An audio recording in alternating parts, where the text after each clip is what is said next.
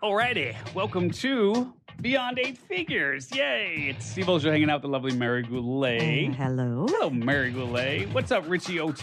What's going on, Steve? How are you, my brother? And great. here on Beyond Eight Figures, we do sit down with entrepreneurs who have either exited for more than $10 million or currently run businesses that gross more than $10 million annually. And we get to the bottom of exactly how they did that, whether it's starting, scaling, and exiting. We cover it all. And uh, very much looking forward to hanging out with our guest here today.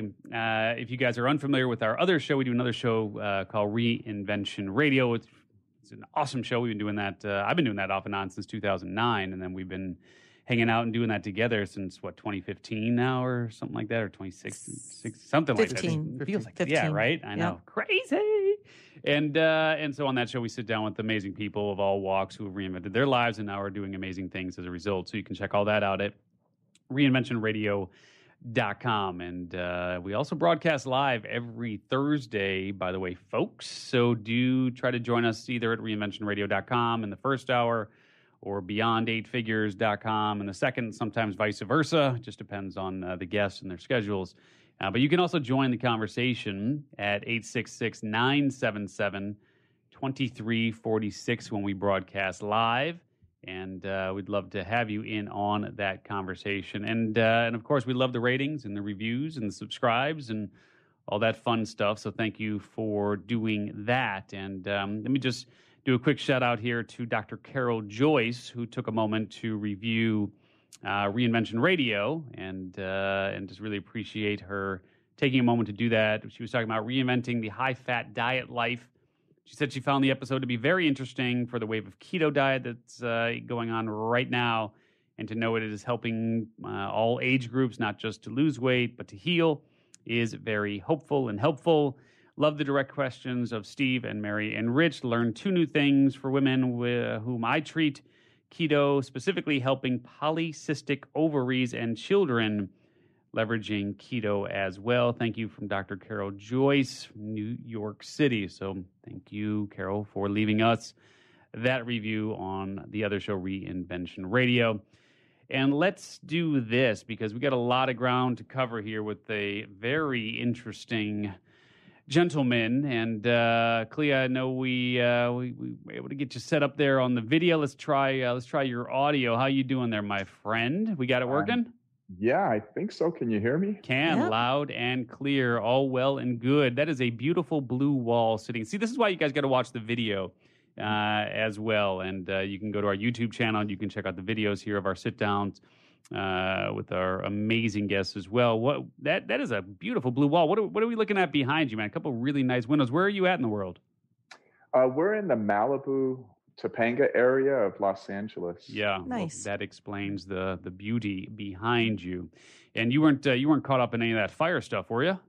Yeah, we were in an evacua- uh, evacuation zone, so it was pretty harrowing there for uh, several days. Yikes! Uh, yeah, that uh, that looked like the the infernos, like the gates of hell had opened up. Did you guys see that? Uh, there was a there's a classic video. Now it's a classic video. I guess um, it's like I, I love when Sony Pictures Classics comes out and they release something. It's like uh, how can you tell me this is already a classic? It's like that's and it actually most of the things that come out on Sony Pictures Classics actually are really darn good. So I guess they have some pretty mm. high criteria they set there. But mm. there's a video that was out that's now become a classic of it's either the five or the 405. I can't remember which freeway it is.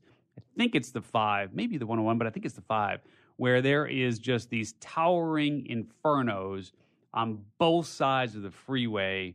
And it literally, and there's cars, like endless amounts of cars Yeah. driving right next. Were you, were you caught up in that as well on the evacuation? Um, yeah, I sure was. I, I, uh, I, at one point we decided to stay here because we were kind of well outside of the scary danger area, but technically in the evacuation zone. And we stayed here.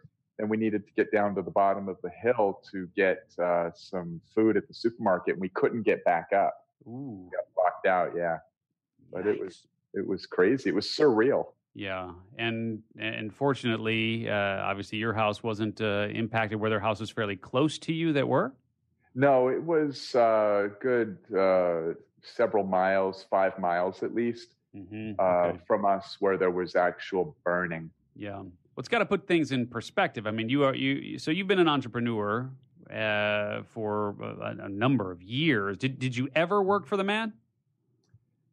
No, no, I, yeah, uh, not not really. I mean, uh, when I was about twenty or whatnot, I had a few, you know, I had a few jobs here and there. But I started my my company when I was about twenty seven. So prior to twenty seven, I had a few um, a, a, few trivial jobs. Mm-hmm. Mm-hmm. Let, and let's just talk about. Let's just get this out of the way early here. So, how, how do you meet the criteria for for beyond eight figures? Have you exited from a business for more than ten million dollars, or do you currently run a business that grosses more than ten million annually, or both? Um, no, I haven't done an exit. Uh, our company grosses over 100 million annually and we probably have a valuation um, of as much as 500 million. Mm-hmm. and um, so we're very profitable. So I get I get money uh, from the company to fund the science and technology stuff that I'm passionate about.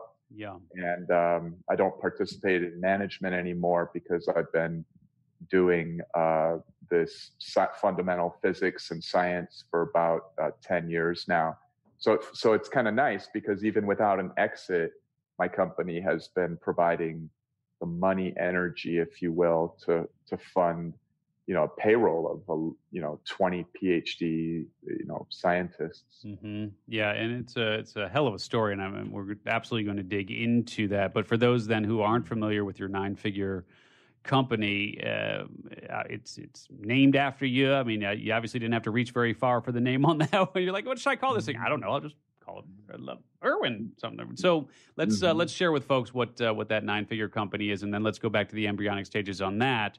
And then we can work our way forward towards some of this stuff that is way above my pay grade. Just the words I'm, I'm even having trouble pronouncing. So, but let's let's go all the way back then to the embryonic stages uh, of the of the of the nine figure endeavor that you still own and run. Well, don't own you don't run as you said on a daily basis, but you yeah. obviously are still owner of. Yes. Uh, the the embryonic uh, origin of how we started. You mean? Yeah. Let's uh, first of all the the name of it. I'll just let you describe the company, the name of it, what it does, and then I want to sure. go back to the embryonic stages of you as a twenty. Oh. sounds like maybe a 27, yeah. 28 year old yeah. young man with this idea, and, yeah. and how things grew from there. Sure. Well, um, in the United States, um, before 1994 there was this category called food that the FDA regulates, and this other category, which is uh, things like cosmetics, shampoo. And so supplements, herbal things back before 94 were um, categorized. And then there's, oh, sorry, there's a third category, which is drugs, pharmaceuticals. So those three categories, there was no fourth category for uh, supplements, you know, herbal vitamin supplements. So that meant that uh, the products that were sold to that industry had to be sold as foods, technically speaking, and there could be no marketing um, explaining what things do. Like you couldn't say that vitamin A is good for eye health, like you can today. Mm-hmm. So, uh, and at that point, herbal supplements were mostly things you'd find in a health food store, not in Walmart. Mm-hmm. With Walmart, you might find multivitamins or vitamin C. And then everything blew up in 94 when uh, Clinton signed this new law uh, that opened up this fourth category. And, and that came out of pressure because this supplement industry was starting to evolve. And I just was lucky because I was there at the right place at the right time. So that was 25 years ago. So our company was founded in that same year. So we essentially rode the tsunami of a disruptive new industry um, by being there at the ground floor, at the inception of the industry. So we have a lot of uh, credibility as a venerable brand just because we were there from the beginning of our industry as it as it evolved. So good timing. Mm-hmm. And then mm-hmm. what we did is we always uh, tried to remain different, always one step ahead of the competition in terms of innovation in packaging, innovation in marketing, and innovation in product formulating. and by by always being innovators, we were able to to grow to one of the larger uh, one of the largest companies in our space. Mm-hmm. So Irwin Ir- Irwin Naturals is the name uh, of the company, and so that's all in sort of the the supplement type yeah. world, correct? Okay. Yeah. And and and so let's go back then. So ninety four, Clinton signs this uh, the Shea Act. The Shea Act. Okay, yeah, and, and it, you know it's kind of interesting. I mean, we'll, maybe we'll talk a little bit about this because it's like writing on the wall sort of stuff. I mean, obviously you see what's going on in the CBD and THC space now. It's like we're going to look back, you know, 35 years from now and go, mm-hmm. geez, how did we not see that? Like you saw this, yeah. right? So you saw the yeah. Shea Act, and you're like, yeah, man, this whole thing, this is, this is a whole new opportunity here. So you were 20, were you 27, 28 at the time? How old? 20, probably 26, 27 years okay. old. So you had, as you said, you had done a couple of things, working for some folks, doing some things here, there, and the other. Um, were you an athlete? What, what, what was what was the attraction to this right. whole world of, of oh. supplements? Well, if you go back uh, to the very inception, I grew up poor, but I grew up poor in a rich neighborhood. So in Los Angeles, there's this neighborhood called Pacific Palisades. Yeah. So the kids there went, uh, went when I did a sleepover at my friend's house in fifth grade. They're in a 5,000 foot house. And my mom and sister and I lived in a 300 foot converted motel room wow. that just happened to be in that school district. Mm. So what happens is, and, and little kids are mean, right? And you know if you're overweight they're mean. If you're this you're mean. They're just mean and look so, at our administration now and say even some adults could be pretty mean you. but there thank we go. Yes. But uh, or some of or you can look at our administration and say some of our adults are little kids right? Or that. So yeah. but but the but the um that it was an interesting pressure cooker for my psychology because it made me wanted uh, made me want to uh to get money.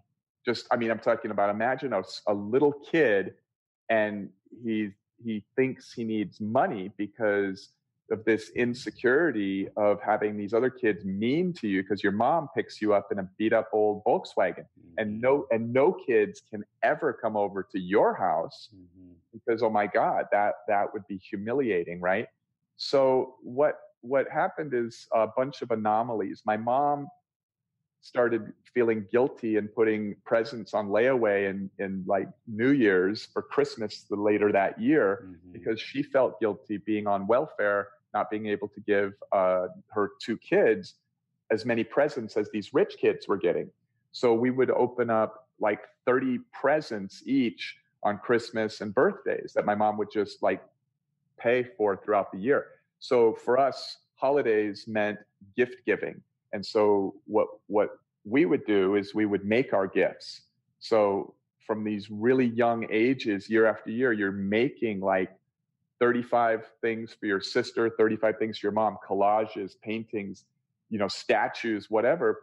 And it just really built up creative skills uh, at an early age. Mm-hmm. And at the end of the day, I've recognized that to be successful as an entrepreneur, what you are is a hacker.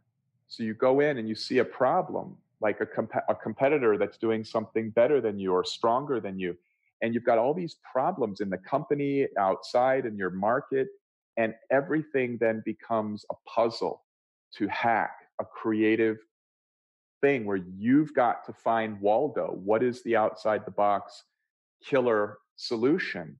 And when, and so growing up as a little kid, wanting two things, wanting one thing, money, right? Thinking that money would bring me happiness, right?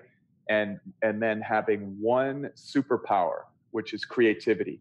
So I could always almost outsmart my my peers in school regardless of the of the grades because everything every way that I looked at a situation is like scanning a set of possibilities uh, that you synthesize in your mind. Like you can do it this way, but then this way would be better. And you can, you just think like that from being creative.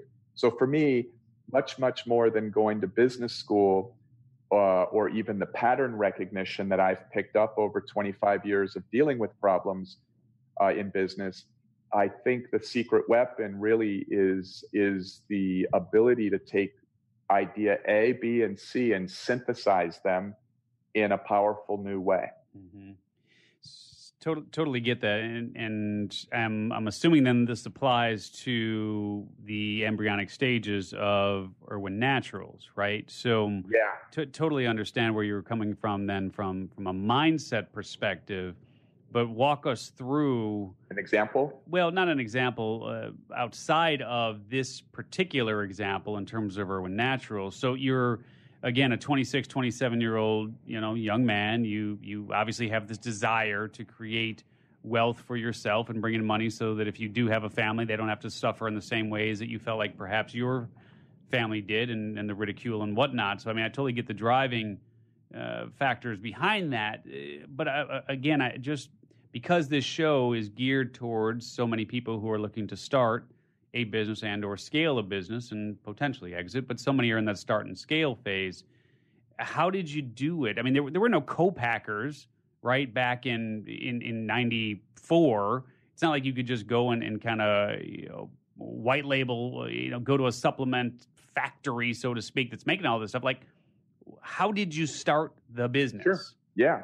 Um, so uh, what I did is I I bought a bunch of products uh, that were in a category I wanted to compete in within my space. So categories would be things like energy products, weight loss products, right? So I picked a category and I lined up all of the competition that's bought a bunch of competitors' products and you just line them up on the table and then you start your creative synthesizing mm-hmm. and you mm-hmm. think and you think and you think and you just think, well, what what is making this one the top seller? Um, and what's going on here? And what are the trends? What are consumers thinking about? What are the articles in these papers? And you just think you get you basically data dump and you gather all this data and then you start synthesizing and then you try to build a better mousetrap.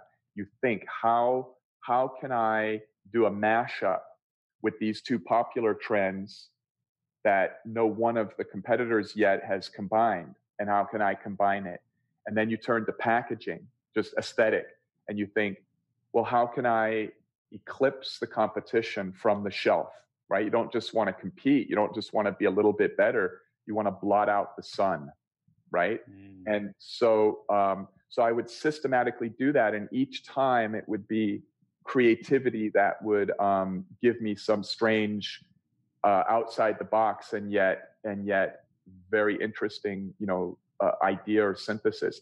For example, we had no money to do advertising, right? Because I didn't have any family members who could loan me money, and I and I couldn't get a bank to loan me money. I didn't even try, and uh, so basically, uh, you know, I had to design my own packaging. I had to go and find a manufacturer and convince this guy to make product for us, even though I couldn't give him a very big opening order, and I had no financials to show him. So I had to use some salesmanship, right? Which again is creativity because mm-hmm. with salesmanship, you think about what's a win-win. What'll what's what's gonna make your potential, you know, person you're trying to convince make them happy. Like how do you do that and make yourself happy at the same time? So anyway, so we didn't have any money to advertise and I had to put my products in shelf against all these other companies advertising. So I thought, well, what do I do if I've got no advertising? And then, of course, bribery always comes to mind. Mm-hmm.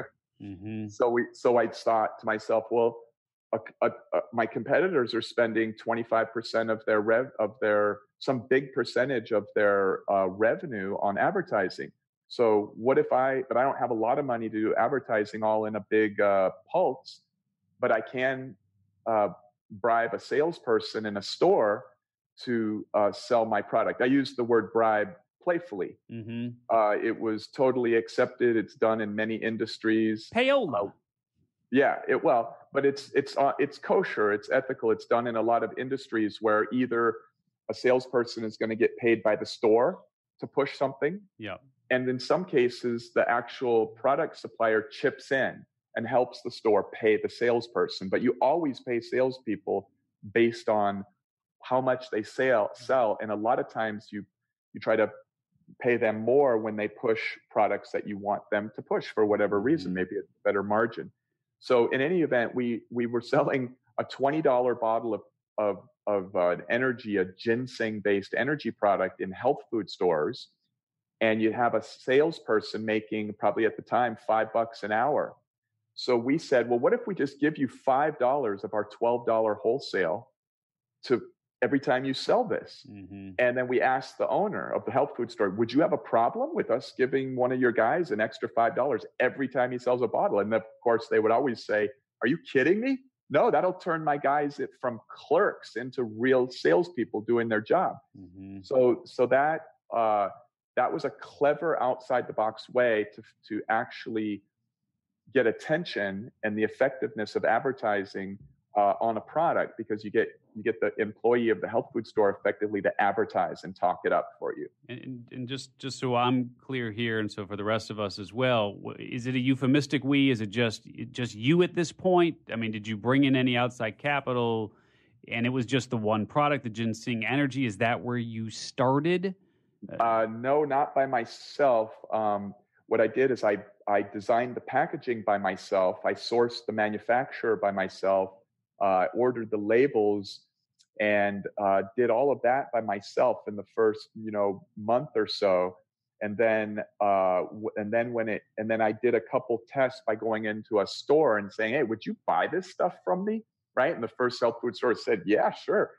So then what I did is I borrowed on my Visa card, you know, some thou- thousands of dollars, and I was able to hire um, a salesperson and a girl to pack boxes for me um, and and do the invoices mm-hmm. uh, with credit card money basically and then that was the most scary time of my whole business because at that sure. point i had no idea whether these stores would ever pay me because what if it didn't sell and i just didn't know mm-hmm. so so i closed my eyes and crossed my fingers and then that first reorder came in and they paid for their product and then i said wow maybe i've got something here and mm-hmm. then i then I started acquiring new accounts very, very rapidly.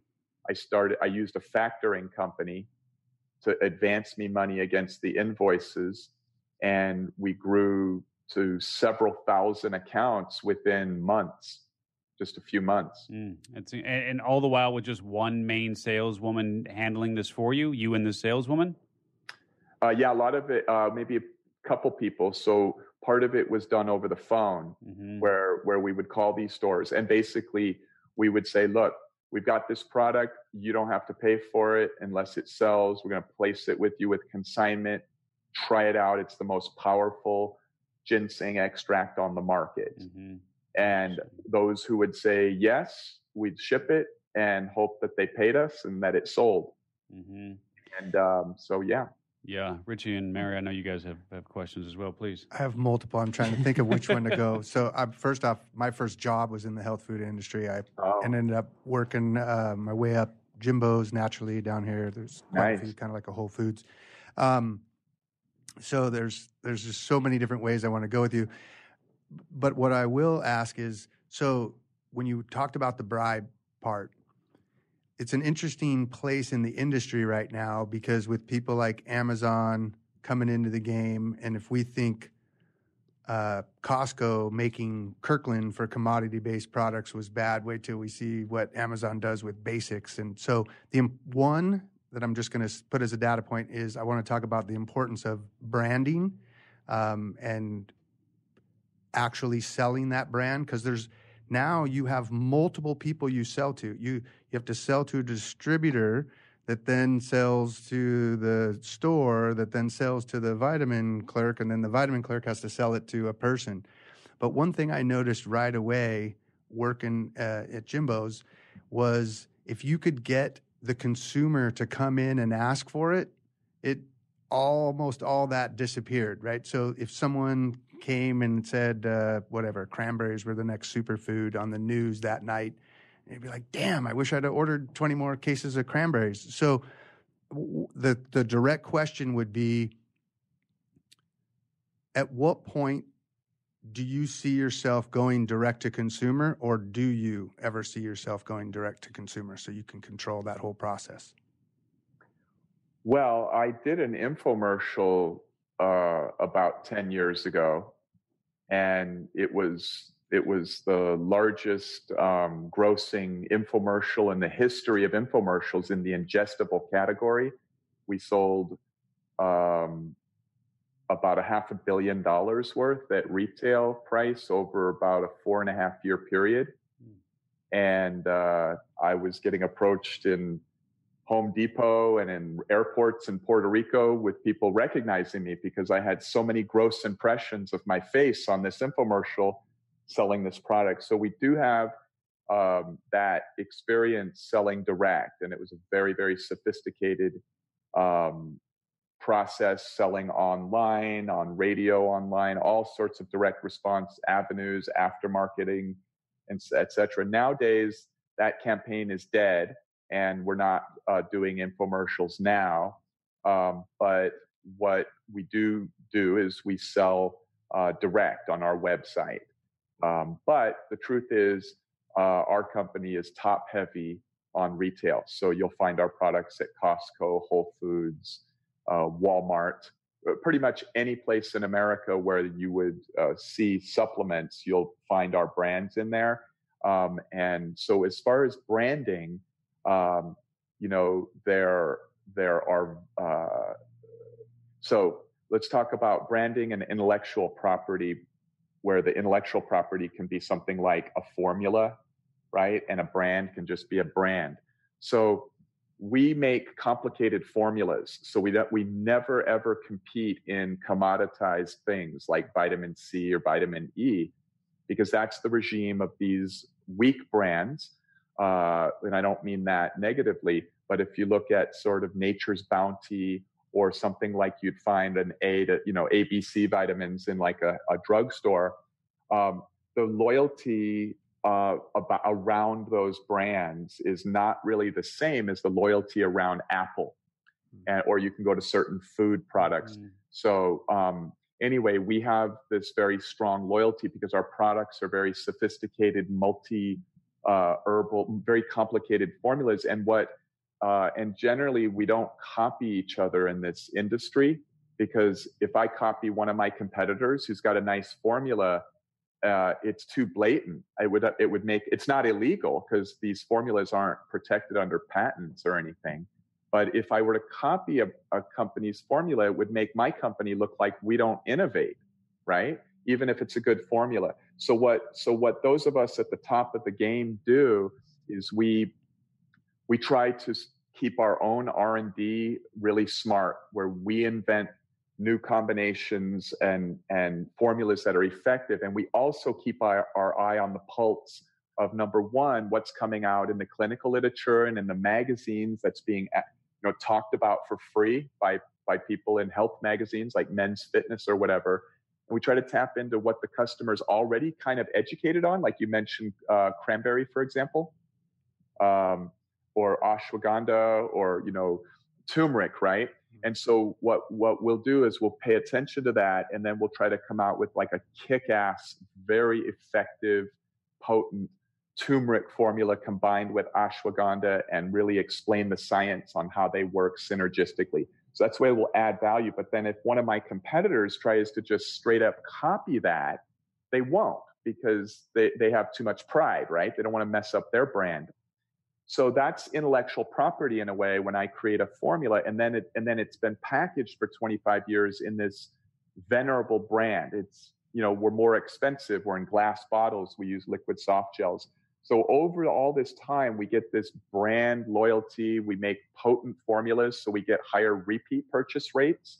And at the end of the day, the net result of that of tried and true approach that you stay consistent with is you can spend less on advertising.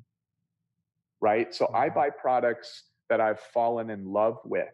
And then if I really fall in love with, I become a cult fanatic of that brand and I start preaching to my my sister about it and she's got to get this, right? But a lot of times it comes not from advertising, right? And so that's the sweet spot is when you can basically shift rev, uh, shift money for, on your on your uh, balance sheet from the advertising column because none of us as consumers want to be manipulated and take that i call that the chipotle model mm. think about it you go to Chipotle, you go to Costco, who spends nothing on advertising, and if you spent 500 bucks, you probably walked out with a thousand bucks worth of stuff. Mm-hmm. And, it, and Chipotle, you walk in to feed your family of four at Chipotle, and you spend pretty much about the same as you would at McDonald's, except the cost of the actual food and the labor at Chipotle is flat out 100% higher. Like it's at least double because what they do, and they spend one tenth of one dollar that every, for every for every ten dollars that McDonald's gets, let's say they'll spend, you know, uh, two dollars on advertising. Well, the well Chipotle would spend twenty cents on advertising, so they spend one tenth of the amount of their revenue on advertising that McDonald's spends, and yet last year McDonald's closed 500 or so stores worldwide, just like the year before, where while Chipotle opened. So the name of the game for the future when none of us are watching advertising anymore and we're going to Yelp is is really to to start creating artisan brands that are top heavy on cost of goods and very light on the amount of money spent to advertise the brands themselves like a Patagonia. Mm-hmm. It kind of comes back almost to that initial here you are you bought all those products and you're staring at those products and you're using you know what label is standing out to me what formula is standing out to me mm-hmm. and then you're kind of thinking early on and you hadn't even started it yet and yet you're already using that process later i just yeah. one quick question how much of this do you think because you didn't it didn't sound like you had much entrepreneurial experience in the family what, right. d- did you think these sleepovers actually might have more of effect mm. did you learn from right other uh, well well, the the desire. Um, I mean, of course, all four of us know how ninety nine point nine nine percent of of people who start a business at some point in their life eventually don't have that business and are working for the man again, right? And so, so, so they're really, it's really not that complicated. There are two factors. One is you've got to have an obsessive, over the top built-in drive. Like you, I had to work seven days a week. I had to fight for my life because I didn't have a venture capitalist giving me a bunch of money to burn, right? I didn't have a rich father. So basically, it was just this do or die surge because I didn't want to go back and work for the man, right? Mm-hmm. And I did, and I and I had this irrational built-in desire subconsciously from being a small child that I had to get that money, right? I didn't, and, and then, and that, and so that fueled me like rocket fuel. The other thing that you have to have, I mean, if you want to make it big and be, be a, be an unusual, you know, one, you know, that unusual percentage of entrepreneurs, you can't just have the brute force of hard work and desire. It's just not that alone you've got to have an X factor, right? Elon Musk had an X factor, but other people have worked just as hard as him. So I had this X factor, which was the ability to synthesize ideas into new ideas that have never existed and, and ideas that were good. Because if you synthesize a bad idea, you know, it, it flops. Mm. So I had that ability and I think I got it from art also, I'm really good with words, and that helped me be good in sales. So all my jobs before 27 were in sales.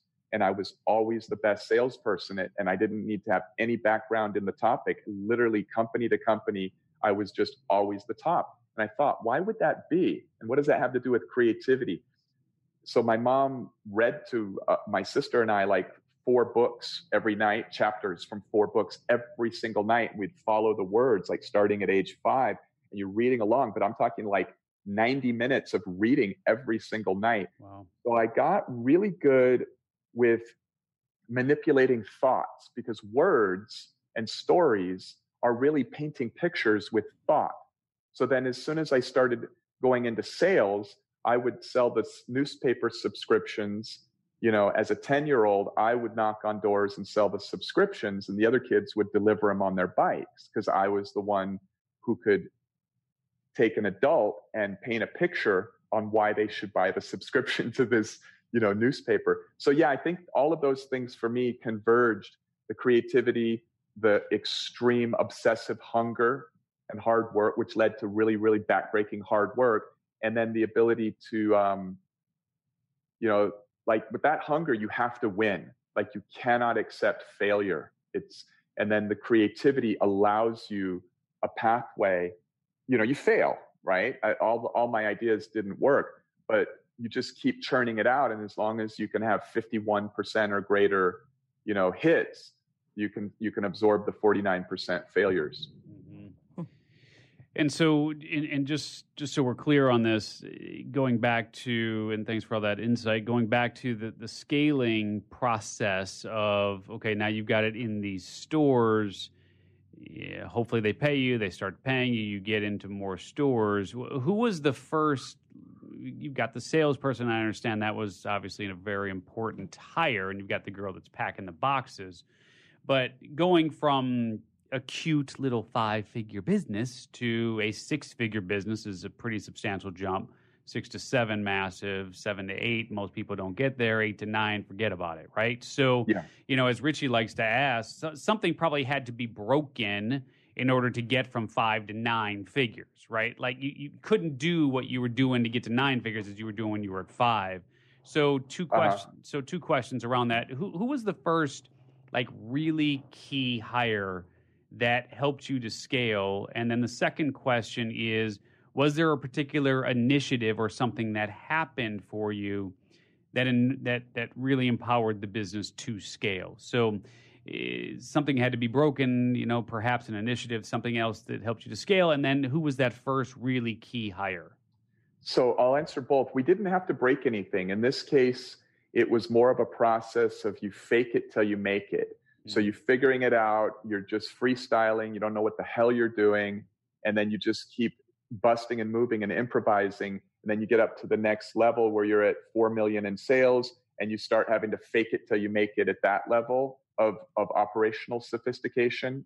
But my first hire, my first hires included this guy named Mike Berg and this person named uh, Rebecca uh, Pearman. And what what they did is they were sales. So the people I was hiring were salespeople to go out and place this product because I had this scheme now. Remember, I made a very potent product mm-hmm. because I didn't have any advertising and nobody knew the name of the brand. I needed to make sure, you know, like a drug dealer, that the first time you give them a dose, they've got to come back, right? If you're selling hamburgers, you need that first experience to be mind blowing for the the customer. Mm-hmm. So that plus the plus the bonus of five dollars for a salesperson who's making five dollars an hour. Yeah. And uh, so that and this really neat packaging that stood out which it costs just as much money to make an ugly label as it does to make a gorgeous label. So anyway, all of that together uh, was a little bit of a winning formula. And the only name, and I knew this because the first several stores that took it, it sold through and they took mm-hmm. more. So now I thought, all right, how fast can I scale? So we started doing this over the telephone. So in this way, a salesperson could call dozens of stores every single day mm-hmm and there's no sign up, there's no money, there's no risk. The store just has to say, all right, fine, send it. I'm not going to pay for it if it doesn't sell.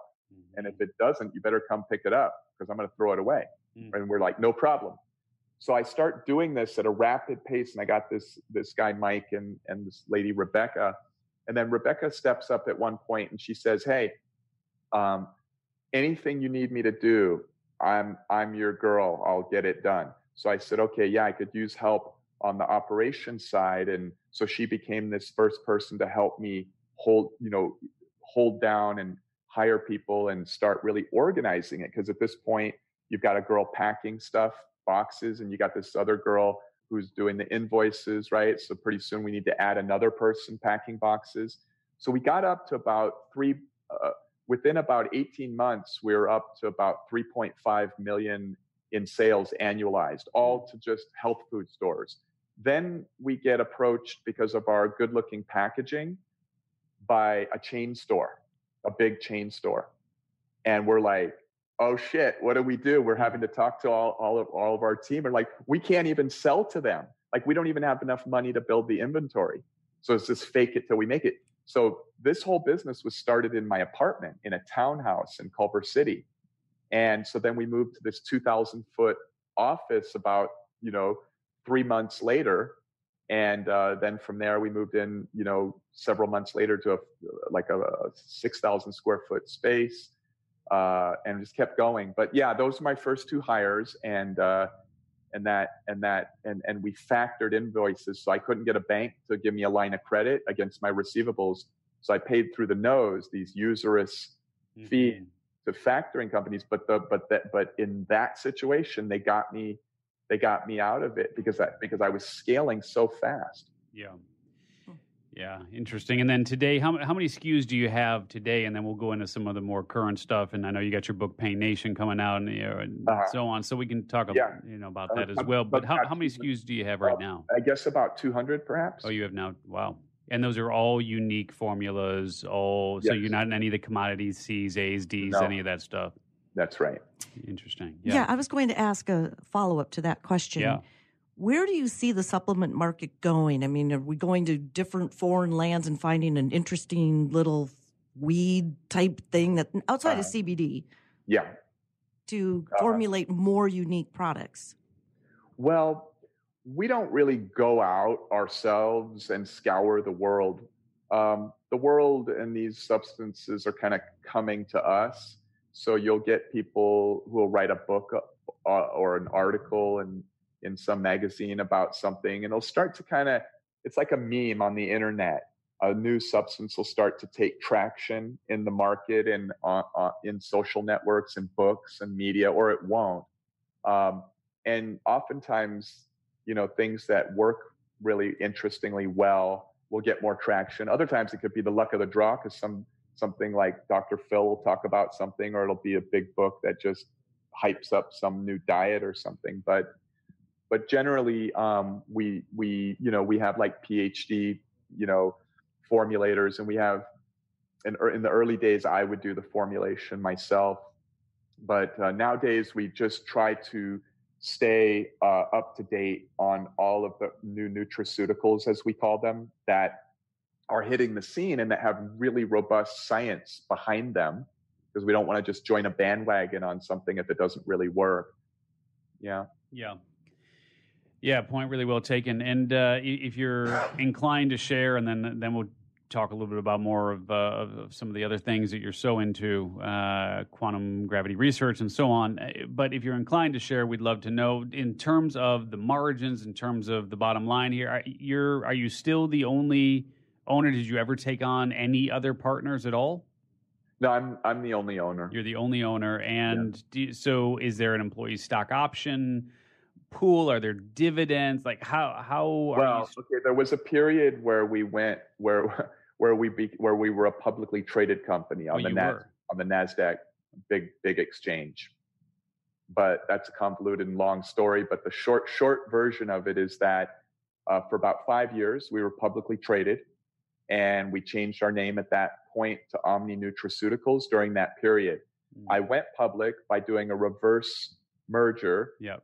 uh, into uh, a company that was publicly traded called 4Health, and they were failing because the operator uh, was not really as good as me in business. He was a mm. really ingenious product formulator, way better than me, and he could formulate great products, but he wasn't really the kind of operator that I was. So basically, the people at Allen and Company in sure. New York and uh, Tony Robbins, who wanted to be involved with this deal, they all basically tried to convince me that I should do a reverse merger into this company in Boulder called 4Health and close down that company and consolidate operations in Los Angeles. Mm-hmm. Pro forma, on paper, it looked strong. But uh, then what happened is uh, being public was um, not productive for me because 75% of my time went into market making, meet, you know, doing conference calls with investors, and quite frankly, getting excited when the stock would take an uptick. Sure. And the thing that was not helpful about that is it put my eye on this funny money. Whereas prior to that, it was on real money. Mm-hmm. Buy something at one price, sell it at a higher price, and cover your bills plus some profit. It was really simple. Yep. But when the stock can go up by $40 million in one day just by talking about something, it, it, it feels real because your net worth just went up, right? Yeah. Uh, so anyway, but the, and then there was, uh, infighting basically with this other guy who, um, wasn't the good operator, but the good formulator. And then he wanted to control the board. And there was, you know, and there was a year where I was out of the company and we hired the C- the president of GNC to work uh, as the CEO of our company. And they basically ran the company uh, into the ground by flipping its balance sheet upside down, put us mm. under massive debt that we couldn't even serve service, uh, even though we were profitable from an operating standpoint. So then what happened is they asked me to come back in and uh, and turn around the company and um, couldn't pay off the big debt that they had taken on because of the burn rate they created. Mm-hmm. And so mm. what I did is I raised some money and I bought the company back from uh, out of bankruptcy effectively. So you don't have to go bankrupt to be in a legal state of bankruptcy. So I said mm-hmm. to the mm-hmm. bank, look, you guys effectively own the company. You just haven't foreclosed on the assets yet. Let me pay you this because this is what you'd get in a liquidation. Mm-hmm. And, and, and I'm sorry you're not getting all your money, you know? Yeah. And so they made the deal. I took it back private and uh, that was about, um, you know, 20 years ago. Wow. Yeah, you know, you get down, just get blinded by that dot com light, by that IPO light. I mean, the whole nine I've been through. We won't, you know, go yep. through any of that here. But is it safe to say that now, given where you're at, is it throwing off seven, eight figures just oh, to you? We're nine nine figure EBITDA.